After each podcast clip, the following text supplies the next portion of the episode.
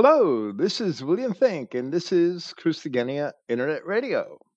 Today is Friday, January 1st, 2021. Praise Yahweh, the God of Israel, and thank you for listening.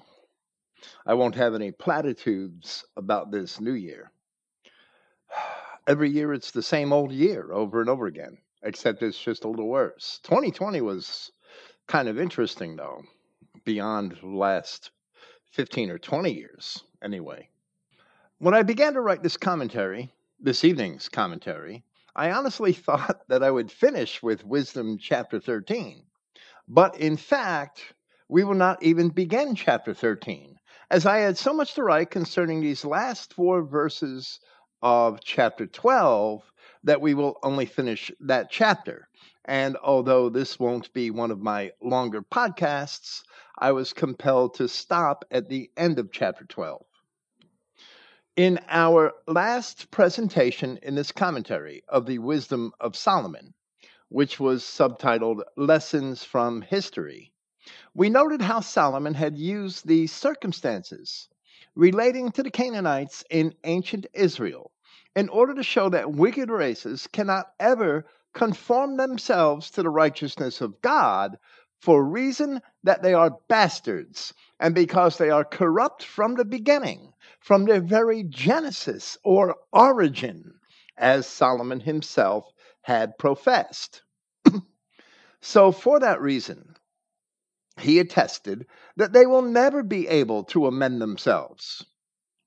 Then we illustrated how the same lesson is taught throughout Scripture from the dialogue between Yahweh and Cain and Cain's immediate actions thereafter, to the dialogues between John the Baptist and Yahshua Christ with the descendants of Cain in the persons of the Edomite Canaanites of their own time. So, in that regard, we should also consider what things befell both John and Christ as a result of those dialogues. The Edomites, being the descendants of Cain, could not help but to kill Christ, just as Cain could not help himself but to kill Abel. And for much the same reason, because they were envious. Making that illustration, we also noted how wisdom helps us to understand and explain this phenomenon as it is certainly a lesson which we must derive from history. That is because, contrary to the insistences of the world, bastards will never please God, and neither will we ourselves please Him so long as we continue to produce or to countenance bastards. Excuse me.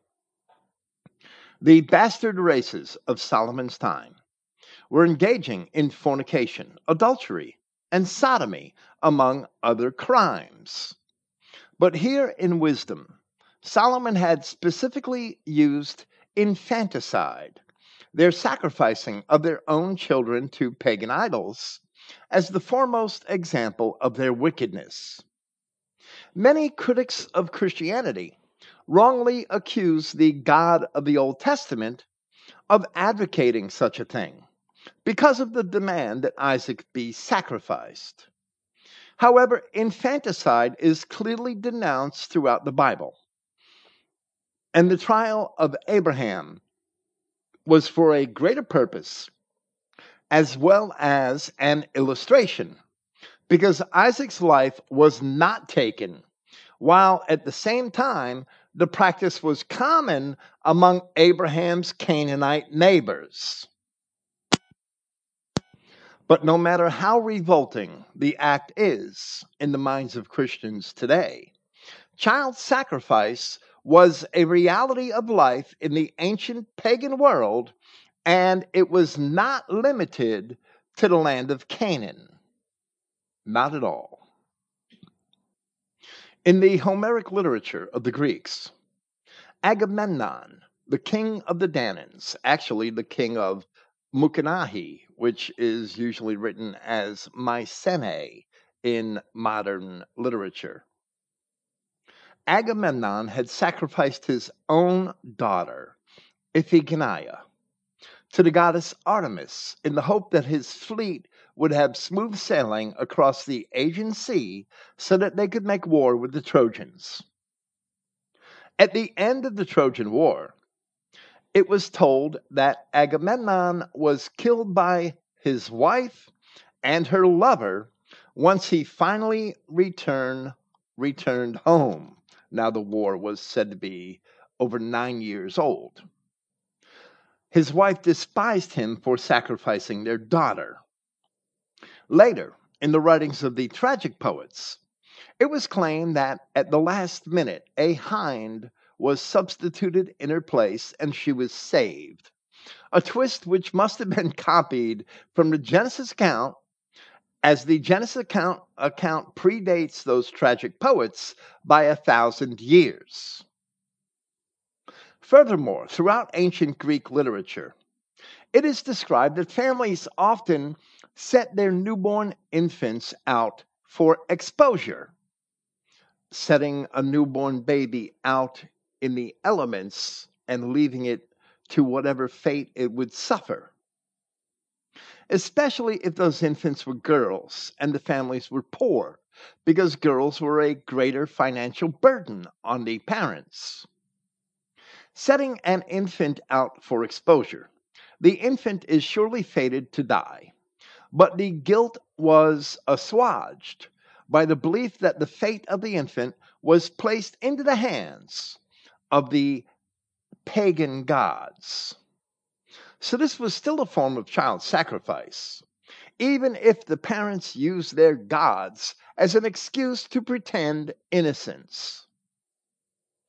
In the Eddas, the Germanic pagan literature, the Heimskringla describes the Swedish king On as having sacrificed nine of his own sons so that he himself may live and rule longer. It was actually 10 years longer for each son he sacrificed.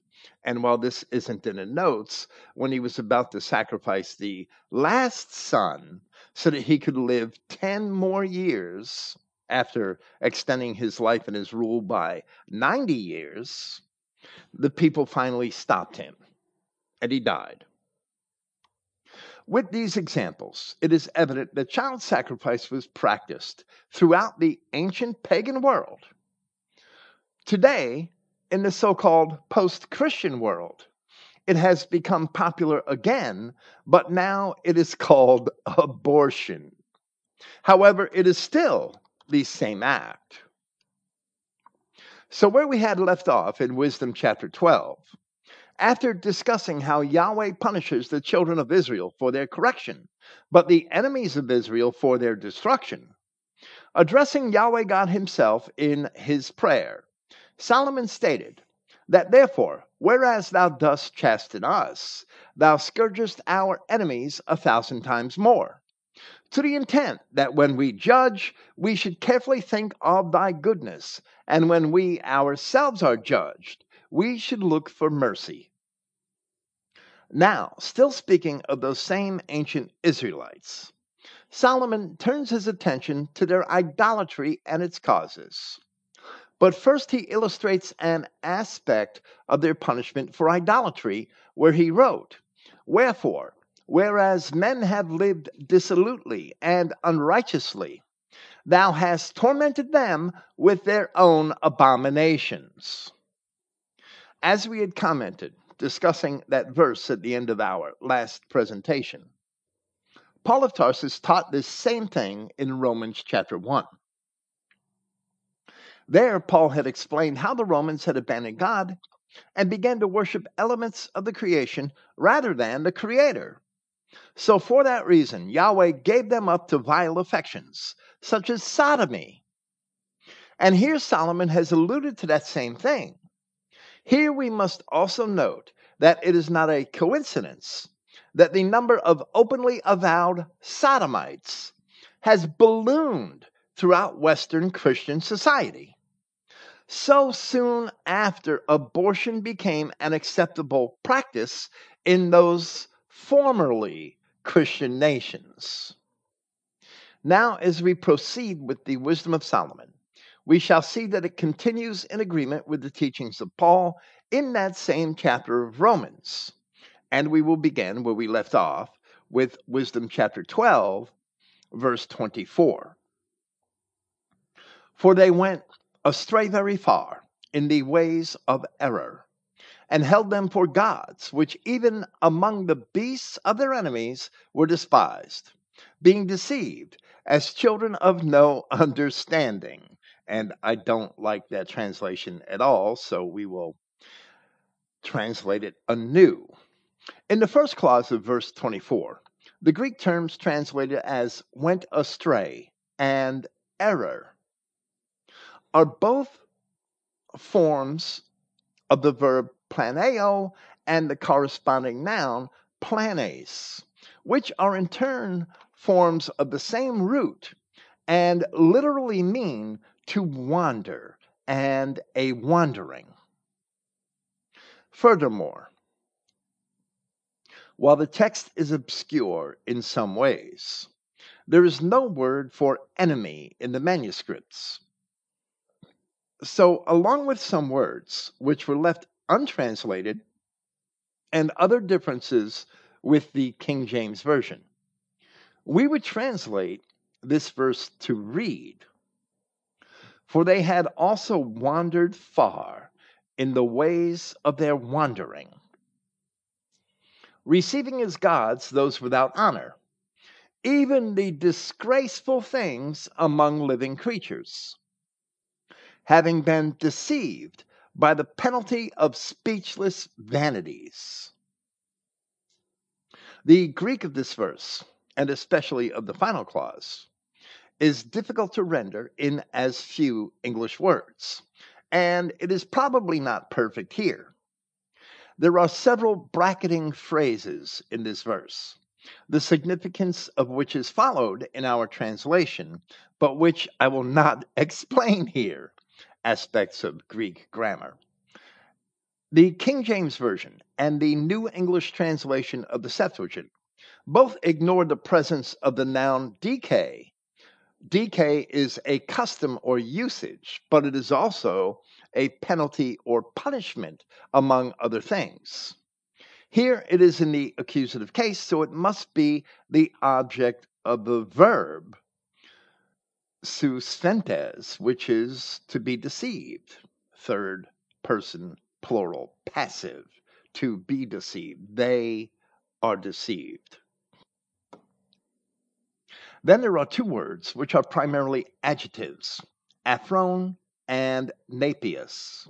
Since both are in the same genitive case and number, they would naturally modify a noun of the same case and number. But the only such noun present here is the substantive phrase ton ahiskron, which is disgraceful things here. Therefore, we would read Aphron and Napios as adjectives describing those disgraceful things, but choose to read one of them as a substantive, a noun, referring to those same things. While the adjective Napios often refers to infants and is often used as a substantive to describe an infant, it literally means not yet speaking as an adjective as Liddell and Scott define it. The King James Version, the New English translation of the Septuagint, and even the Latin Vulgate all read the word here as infants or children, since it is plural. We would contest that as the word refers to the disgraceful things themselves, and not to those who received them as gods, the, the translation of infants cannot be correct. We must contest that. It refers to those disgraceful things which were received as gods. It doesn't refer to the people who received them as gods. Likewise, the other adjective in this final clause, aphron, is literally without sense and was even used of statues. As Liddell and Scott have also noted, and it was also used in the sense of being silly or foolish, among other things. So here we have translated these words as speechless vanities, referring to the disgraceful things among living creatures which the people had received as gods. The phrase may have been written speechless follies, preferring to read Aphron as a substantive in either case. Speechless vanities, speechless follies, not children, referring to the people who had committed the idolatry, but speechless vanities, referring to the things that they worshiped.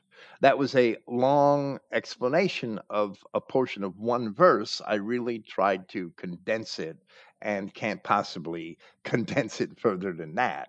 I probably should have written a page on the translation of that verse.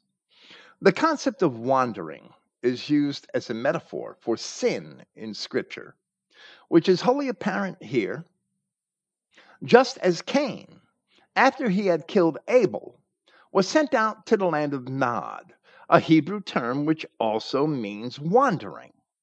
We read in Genesis chapter 4, verse 16, and Cain went out from the presence of Yahweh and dwelt in the land of Nod on the east of Eden. So the land outside of, and especially to the east of the garden, was therefore considered a land of sin, a land of wandering, long before any descendant of Adam had ever trodden upon it.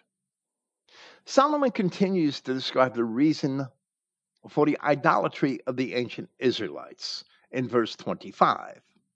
Therefore, unto them, as to children without the use of reason, thou didst send a judgment to mock them when you're committing sodomy with another man, when you're doing stupid things like worshiping trees and, and dead idols. Yahweh God is actually mocking you, and you're just too stupid to know it. The word children here, literally boys, does belong in this verse.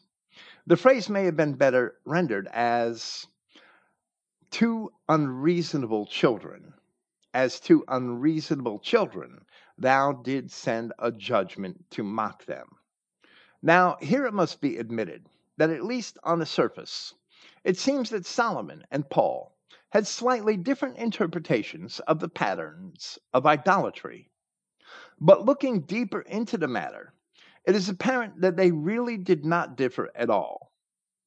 However, first we shall read from Romans chapter 1 from the King James Version.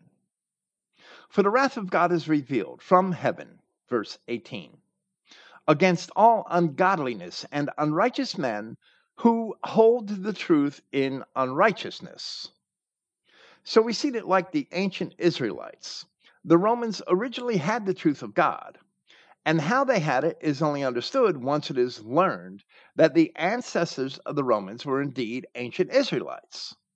But at least most of them did not come with Moses through Palestine. Therefore, Paul continues because that which may be known of God is manifest in them, for God had showed it unto them. For the invisible things of him from the creation of the world are clearly seen, being understood by the things that are made, even his eternal power and Godhead, so that they are without excuse. And later we shall see Solomon make some similar professions in chapter 13 of Wisdom. Not this evening, but later in this series of presentations, Yahweh willing.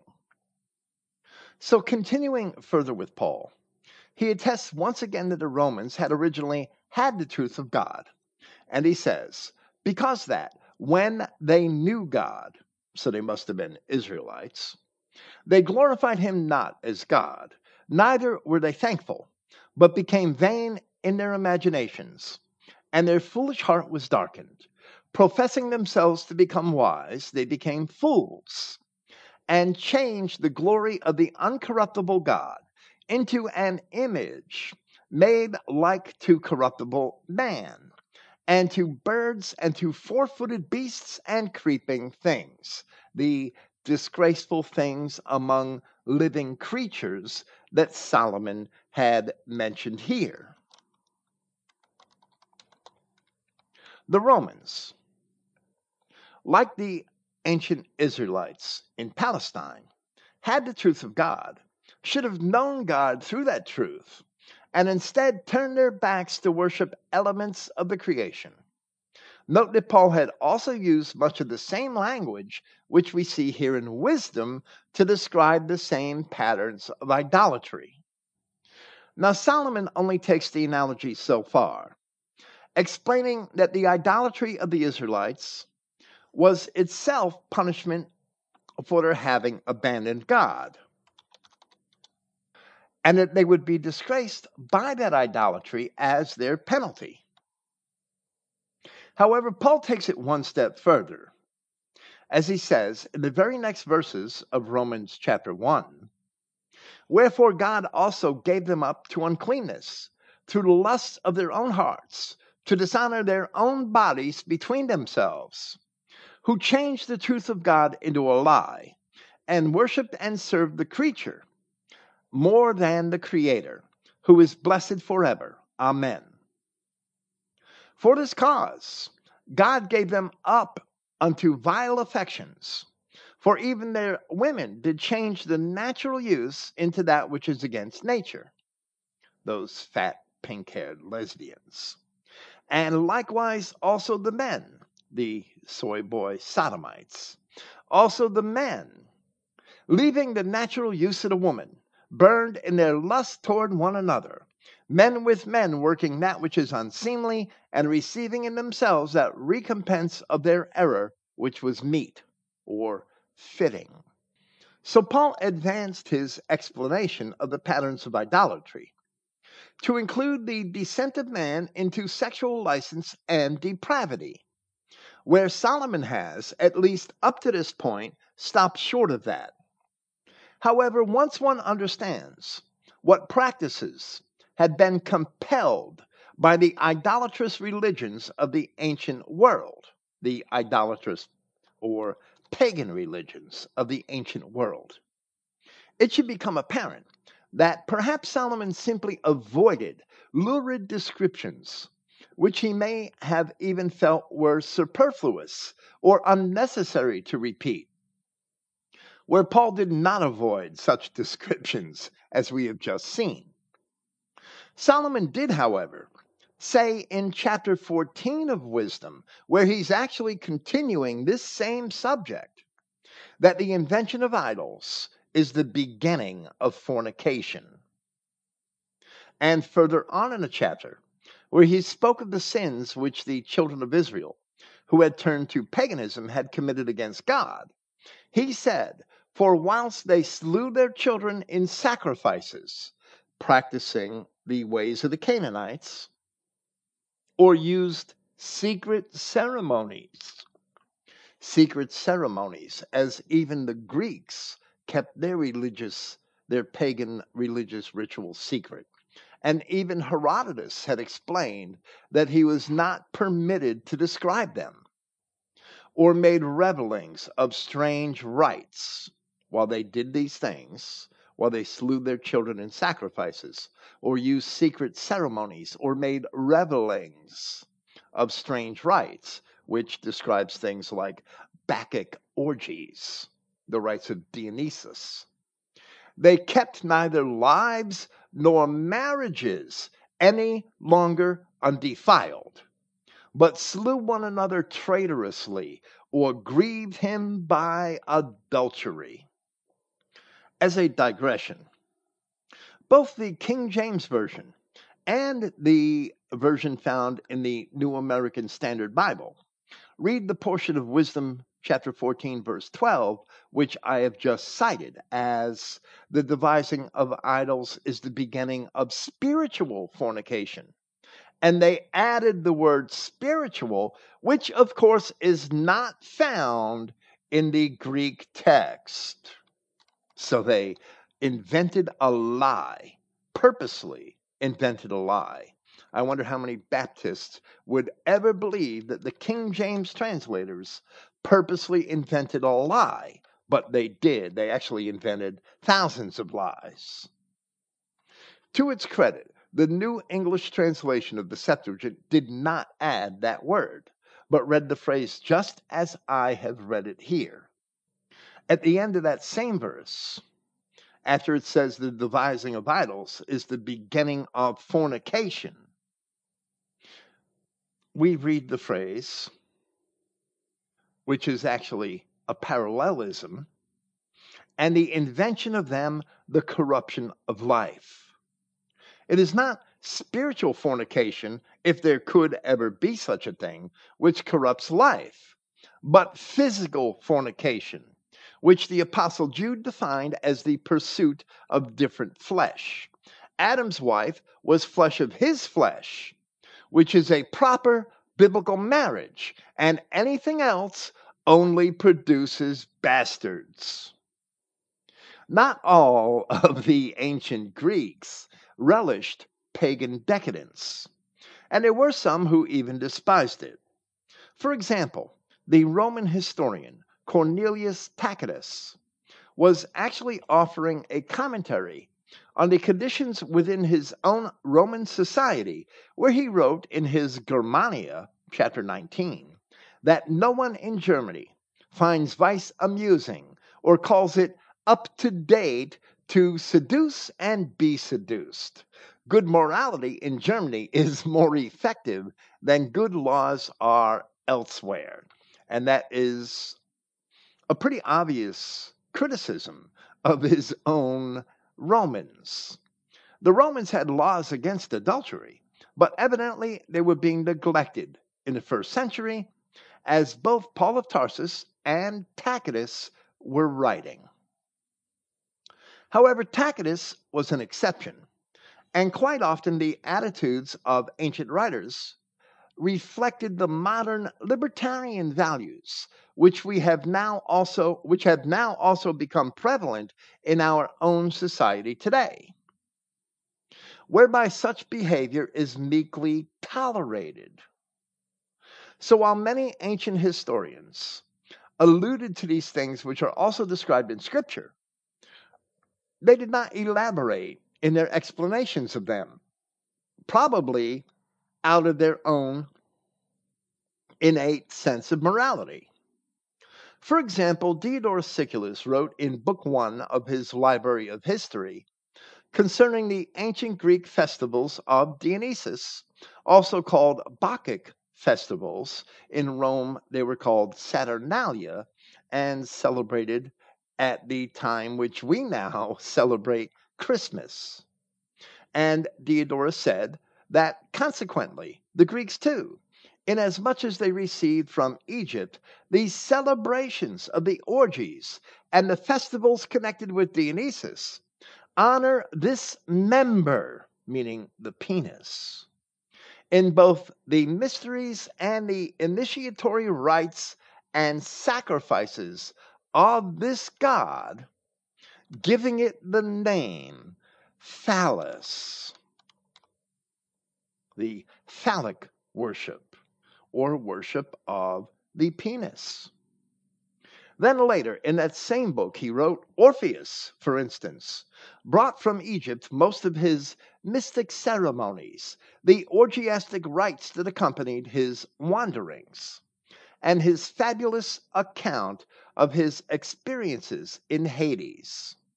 For the rite of Osiris is the same as that of Dionysus, and that of Isis very similar to that of Demeter, the names alone having been interchanged.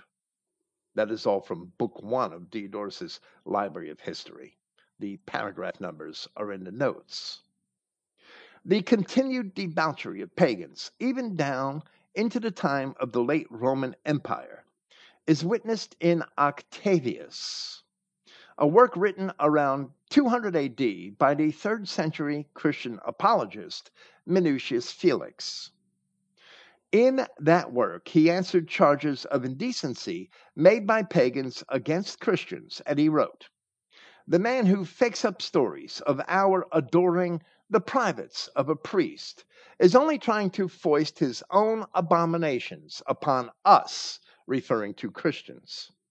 Indecencies of that kind may be countenanced, where modesty in any kind of sexual relation or exposure is unknown, referring to the pagans. Their obscenities are more revolting than modern refinement. Around 200 AD, he's using that term, modern refinement. Their obscenities are more revolting than modern refinement can stomach or servitude endure. While Minucius Felix was 250 years after Diodorus Siculus, the two writers nevertheless corroborate one another. We cannot understand what the Bible is addressing and what exactly the God of the Bible opposes unless we understand the world of the Bible. So, as we continue to discuss this same phenomenon, the following six paragraphs are adapted from an essay which I had written in 2004, which was titled Broken Cisterns, Part 1. I believed it was absolutely necessary to repeat them here in order to understand the patterns of idolatry. 400 years before Diodorus, there was Herodotus, and in his histories he had written of Baal, whom he called Bel, and the sacred precinct of Baal in Babylon. And he said, On the topmost tower there is a spacious temple and inside the temple stands a couch of unusual size, richly adorned, with a golden table by its side. There is no statue of any kind set up in the place, nor is the chamber occupied of nights, but by any one but a single native woman, who, as the Chaldeans, the priests of this god, affirm, is chosen for himself by the deity out of all the women of the land. the historian, having equated Baal with the Greek idol Zeus, he went on to relate an identical practice in Thebes, in Egypt, in the temple of Theban Zeus, who was also known to the Egyptians as Ammon. As Diodorus Siculus said, all of these idols are the same, only the names were interchanged from Egyptian to Greek to Roman culture. Now, Christians should readily perceive that it was certainly not Bel or Baal himself who had intercourse each night with some woman in this temple. Even Herodotus had said in the next paragraph of chapter one or book one of the histories even Herodotus had said, But I, for my part, do not credit it, that the God comes down in person. But evidently, some man must have entered into this chamber and gratified himself in these women. And, quite plausibly, the man was someone purposely pretending to be Baal so that he could deceive the women into sexual intercourse. Imagine that Genesis chapter 3 and perhaps Genesis chapter 6 on a larger scale. It never ends with these devils. Tertullian, the second century defender of the Christian faith, wrote, Then if I add, and the conscience of every man of you will recognize it as readily, if I add that in the temples adulteries are arranged, that's what's going on in Herodotus's Babylon. Adulteries are arranged, and that between the altars the pander's trade is plied. That, quite commonly, in the very vestries of temple keeper and priest, under, this, under those same holy fillets, crowns, and purple garments, while the incense burns, lust is gratified. That's from Tertullian's Apology. Baal is mentioned several times in the books of Judges and Samuel in company with another pagan idol, The goddess Ashtaroth. They're mentioned together in the book of Judges, in 1 Samuel, and also in 1 Kings and 2 Kings on many occasions. Ashtaroth was often called Astarte or Astarte in secular literature, for which we may compare 1 Samuel chapter 31 verse 10 and where she's called Ashtaroth with Josephus's Antiquities in a passage at line 374 in Antiquities book 6, which is telling the same account, where she's called Astarte in the in the Greek. The Hebrew word Asherah, which is where Ashtaroth comes from. The Hebrew word Asherah was often translated as grove in the King James Version, but was actually a phallic symbol made from wood. During the reforms of Josiah in the mid 7th century BC, as they are recorded in 2 Kings chapter 23, one of these Asherah was even removed from the temple in Jerusalem. As goes the idol, so follow the practices associated with the idol. But even the wisdom of Solomon did not imagine that the idolatry in Israel would permeate the temple itself. Later, Herodotus called the temple of Ashtaroth in Ashkelon the temple of celestial Aphrodite, as Astarte was called Aphrodite by the Greeks and Ishtar by the Babylonians.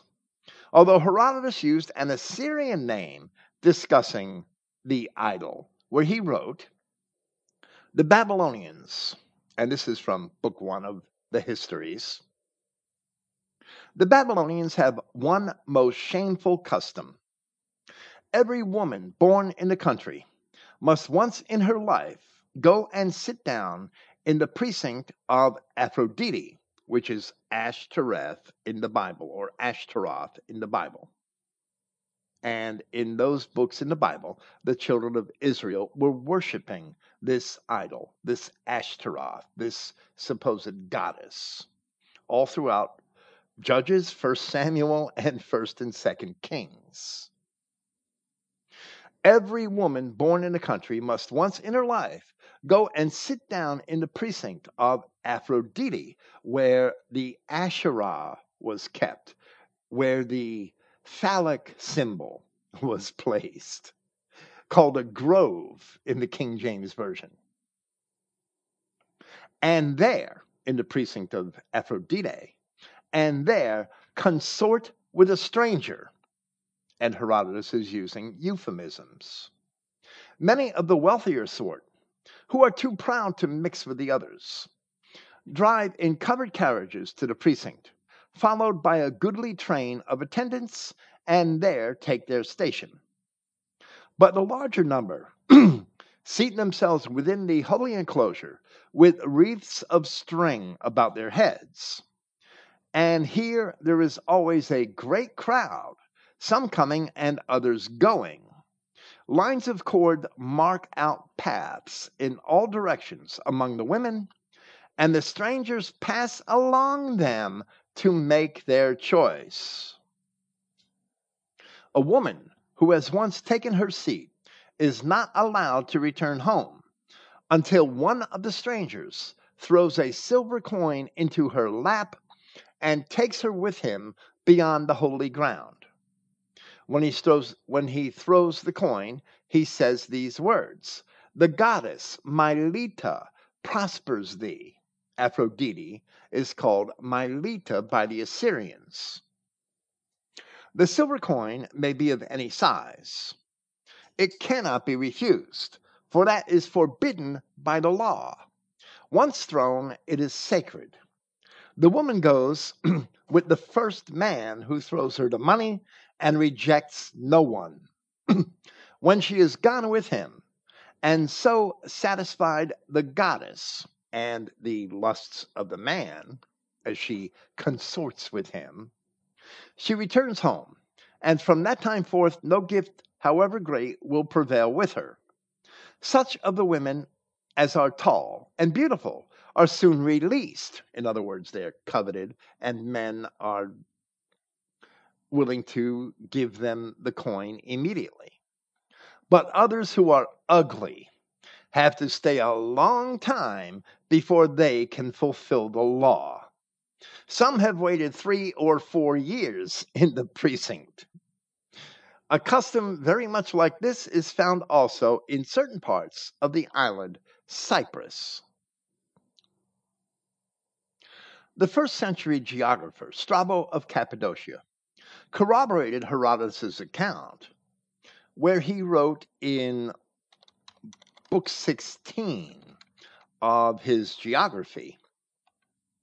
And in accordance with a certain oracle, all the Babylonian women have a custom of having intercourse with a foreigner. The woman going to a temple of Aphrodite with a great retinue and crowd, and each woman is wreathed with a cord around her head.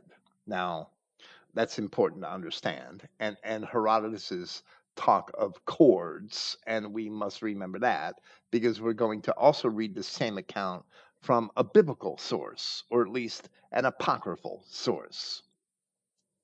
The man who approaches a woman takes her far away from the sacred precinct, places a fair amount of money upon her lap, and then has intercourse with her. And the money is considered sacred to Aphrodite. So Strabo explained the same thing that Herodotus had explained, but Herodotus used euphemisms. His language was more reserved than the language of Strabo. So if those Baal worshiping Babylonians, who also worshiped Ashtaroth, had done these things, and if the Israelites were also worshiping Baal and Ashtaroth, as we read throughout Scripture, and since they were not far from the Babylonians themselves, then we can safely infer that they were also doing these same things, as they were a typical aspect of the pagan rites of Ashtaroth. That is why we read in Hosea chapter 5, where it speaks of those Israelites in whom was the spirit of fornication, that they have forsaken the Lord, for strange children have been born to them. Now shall the cankerworm devour them and their heritages. The account of Herodotus is even more fully corroborated in an apocryphal source in Scripture, which is verse 43 of the Epistle of Jeremiah, which is sometimes published as chapter 6 of the book of Baruch in editions of the Apocrypha. Here, so that the context is clear, we shall read verses 39 through 44 from Brenton's Septuagint, which is probably simply a copy of the King James Version of the Apocrypha, as at least most of the apocryphal books in Brenton's Septuagint are. I haven't actually compared this particular book. They're gods of wood, and which are overlaid with gold and silver, are like the stones that be hewn out of the mountain. They that worship them shall be confounded. How should a man then think and say that they are gods, even when the Chaldeans themselves dishonor them? Who, if they shall see one dumb that cannot speak, they bring him and entreat Bel that he may speak, as though he were able to understand. In other words, Bel is just a statue and he's not going to hear the prayer. Yet they cannot understand this themselves and leave them, for they have no knowledge. The women also with cords about them, the cords from Herodotus and Strabo, sitting in the ways, sitting waiting for a patron to come throw that coin in her lap so he could have sex with her burn brand for perfume. But if any of them, drawn by some that pass by, lie with him, meaning that she has to sleep with him if he throws that coin in her lap, she reproaches her fellow. And that's a reference to the other women sitting for the same purpose sitting nearby. That she, meaning her fellow, that she was not thought as worthy as herself, nor her cord broken. Whatsoever is done among them is false. How may it then be thought or said that they are gods? And the breaking of the cord symbolized the tossing of the coin and the release of the woman to have intercourse with the donor so that she could return home, as Herodotus had described. Yet, in addition to all of these things, cult prostitution was common in all of the pagan temples of the Greeks where boys, as well as women, were in plentiful abundance for hire. They usually became prostitutes about upon being sold into slavery and purchased by the priests of the temple to be used for that purpose. Greek and Roman art proudly displayed the orgies and other sexual indecencies which were common at the feasts in the temples. And in that artwork, very often acts of sodomy are depicted as well as other indecencies. Phallic worship was also an element in the rites of Pan and the satyrs, as well as in those of Dionysus, as Diodorus Siculus also explained in Book One of his Library of History.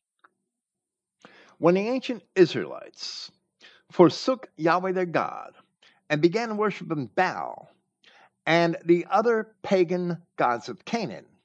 With all certainty, that would have led them to practice all of the indecent acts which are described by these Greek historians in Baruch, in the writings of the early Christian apologists, and in Paul's epistle to the Romans.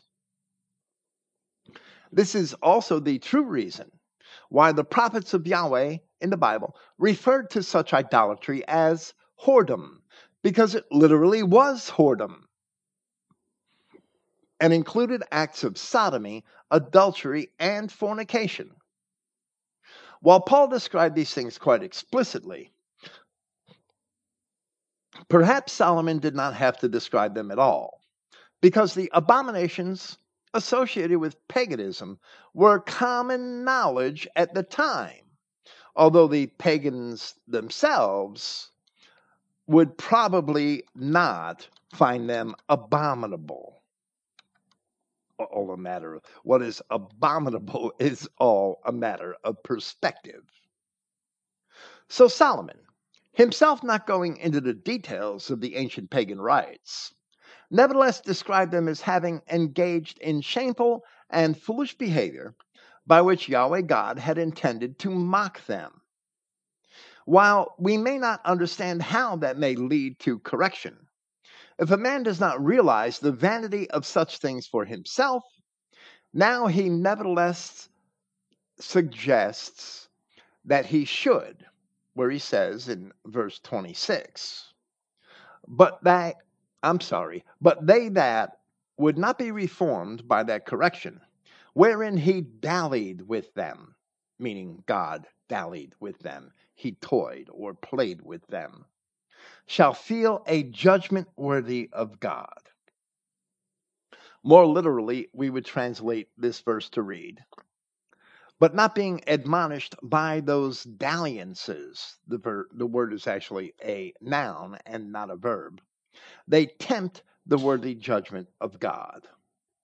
While the children of Israel had many times been punished for their sins and temporarily repented, from the time of Solomon, it took over 400 years for Jerusalem to fall and for Israel and Judah to be taken once again into captivity, having finally received that worthy judgment of which he had warned. From the time of Paul of Tarsus and Cornelius Tacitus, it took 400 years of decadence for Rome to fall, whereafter the Germanic tribes had come to dominate Europe. Now, in the modern world, the nations formerly known as Christendom have once again followed this same the same patterns of idolatry? And when shall we ever learn from the lesson of history? We, as a society, began by abandoning God, as the ancients had done. And with that, we began to worship elements of the creation rather than worshiping the Creator. The ancients often abandoned God for sorcery, as we have abandoned God in the name of science, which is actually the same sorcery perpetrated by the very same Canaanite sorcerers who produced the Kabbalah, which in turn had led to alchemy and modern so called science. The belief in evolution, that our ancestors are monkeys, that we all came from some sea of primordial ooze following some Big Bang explosion. That's ancient paganism, also. That's the primordial chaos of the serpent Tiamat. The belief in evolution and that our ancestors are monkeys then led to our worshiping those same monkeys in professional sports and entertainment, and also to the worship of women as objects of desire. And these are only subtle manifestations of that same phenomenon of worshiping disgraceful beasts and elements of the creation which Solomon has described here, and which Paul also described. Soon after abandoning God and accepting evolution as a science, we turned our monetary system over to professional usurers. Then, after a couple of decades, we changed our Christian marriage laws into so called no fault divorce laws in order to facilitate adultery. And we also did away with laws against race mixing in order to facilitate fornication. Then, almost immediately thereafter, from like Loving versus Virginia in the late 1950s to Roe versus Wade in 1972, I think. Almost immediately thereafter, we began killing our children in abortion clinics and making adultery even easier and more popular by promoting sorcery as birth control. Finally, as we further slide into decadence, sodomy and lesbianism are prevalent everywhere. And those who choose such perversions as a lifestyle are even being reverenced and rewarded by the general society, as if sodomites should be saints. In turn, the acceptance of pedophilia is on our doorstep. And that practice was also prevalent among the ancient pagans. In Greece, especially, where it was generally acceptable for grown men to be diddling with young boys. In the Homeric literature, the passion which Zeus had for the young Ganymede, a Trojan boy, was often celebrated. If your God does it, how could you not do it? Or how could you dare criticize it? Then, while we have already accepted as marriage the perversion of bestiality with two legged beasts, it is apparent that the privilege shall also be extended to the four legged ones. For that reason, Yahweh often commanded the Israelites to destroy even the four legged beasts of the cities of Canaan. As it was in the ancient world, so it is today, that the patterns of idolatry and its consequences have not changed. How do we not merit a judgment even greater than that which the Romans had suffered? But the aliens, which are presently overrunning all of Christendom, and the elevated status which they are being extended in nations which were formerly our own, that is our judgment. And most of us are completely blind to it as it happens.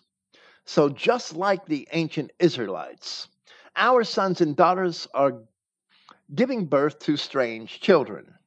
Once again, as Hosea also wrote, Ephraim is a cake not turned. That is, a cake which being cooked in a pan is still white on one side, but black on the other.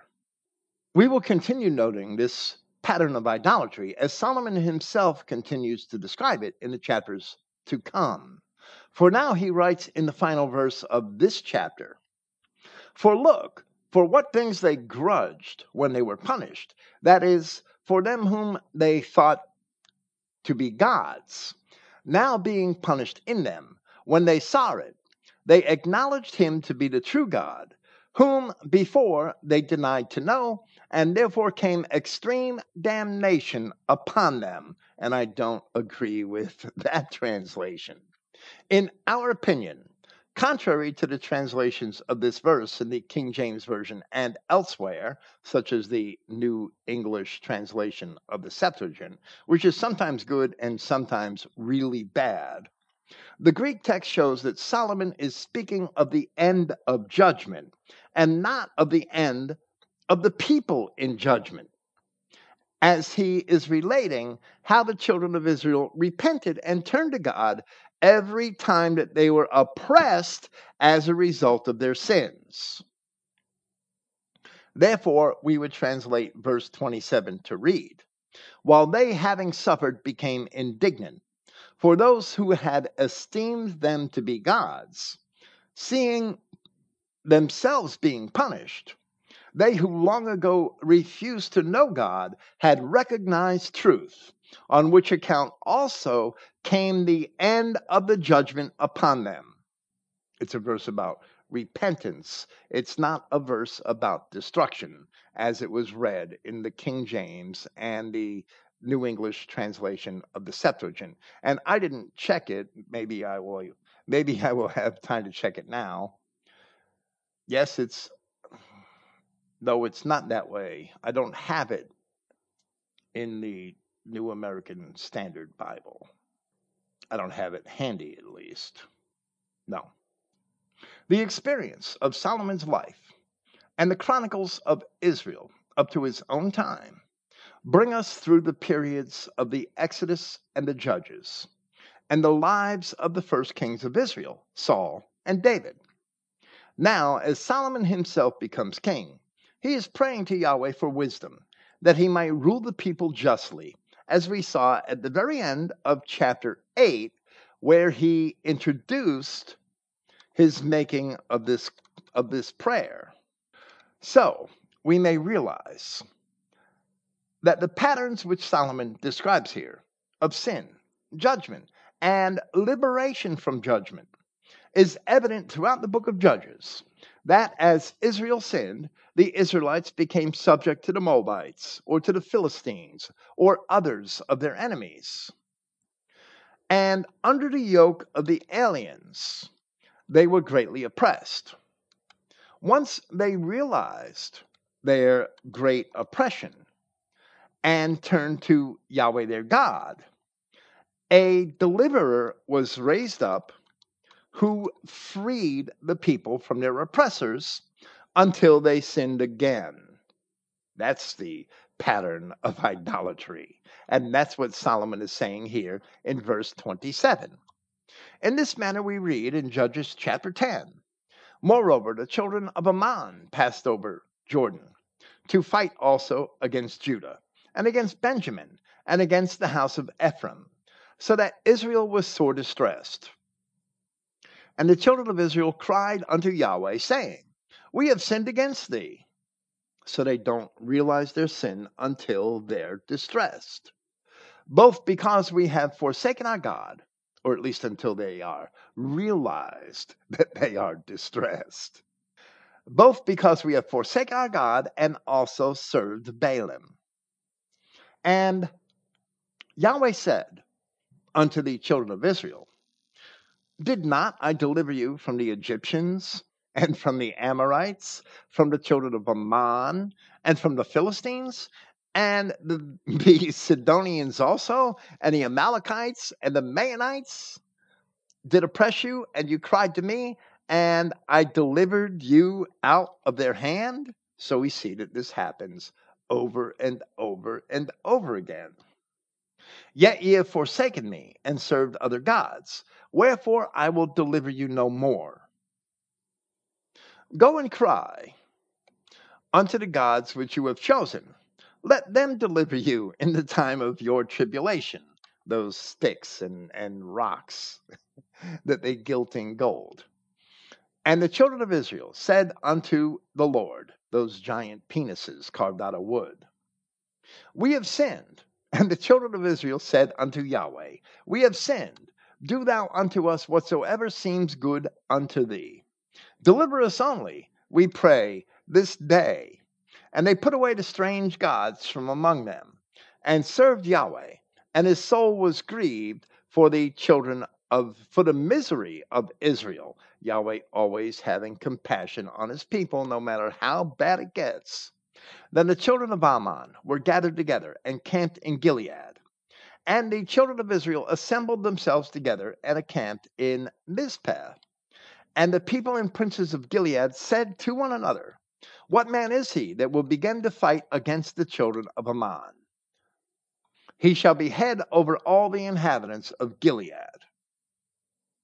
Then, in the very next verse, which begins chapter 11 of Judges, Jephthah is introduced, whom Yahweh had raised up to deliver the children of Israel. It is striking and not a coincidence that Jephthah was the son of a harlot, as the children of Israel were themselves harlots in their idolatry. Today, the children of Israel are harlots once again, and now they are oppressed once again, but they do not even recognize their oppression. The pattern of idolatry reveals that they must recognize their sins and repent before Yahweh delivers them from their oppression, as Solomon explains it here. This we must learn from the words of both Solomon and Paul, as well as from the ancient histories and from observations of the world around us today. It is inevitable that abandoning God leads to idolatry, and idolatry leads to every sexual perversion. And it ultimately leads to fornication and the destruction of the race under the oppression of its enemies. The transformation of the nations of Christendom into a so called post Christian world, which is the term favored by the Jews, has precipitated the abortion industry, the high divorce rates, the recent proliferation of sodomites and fat, pink haired feminist lesbians, and the fornicating race mixers which we see all around us today.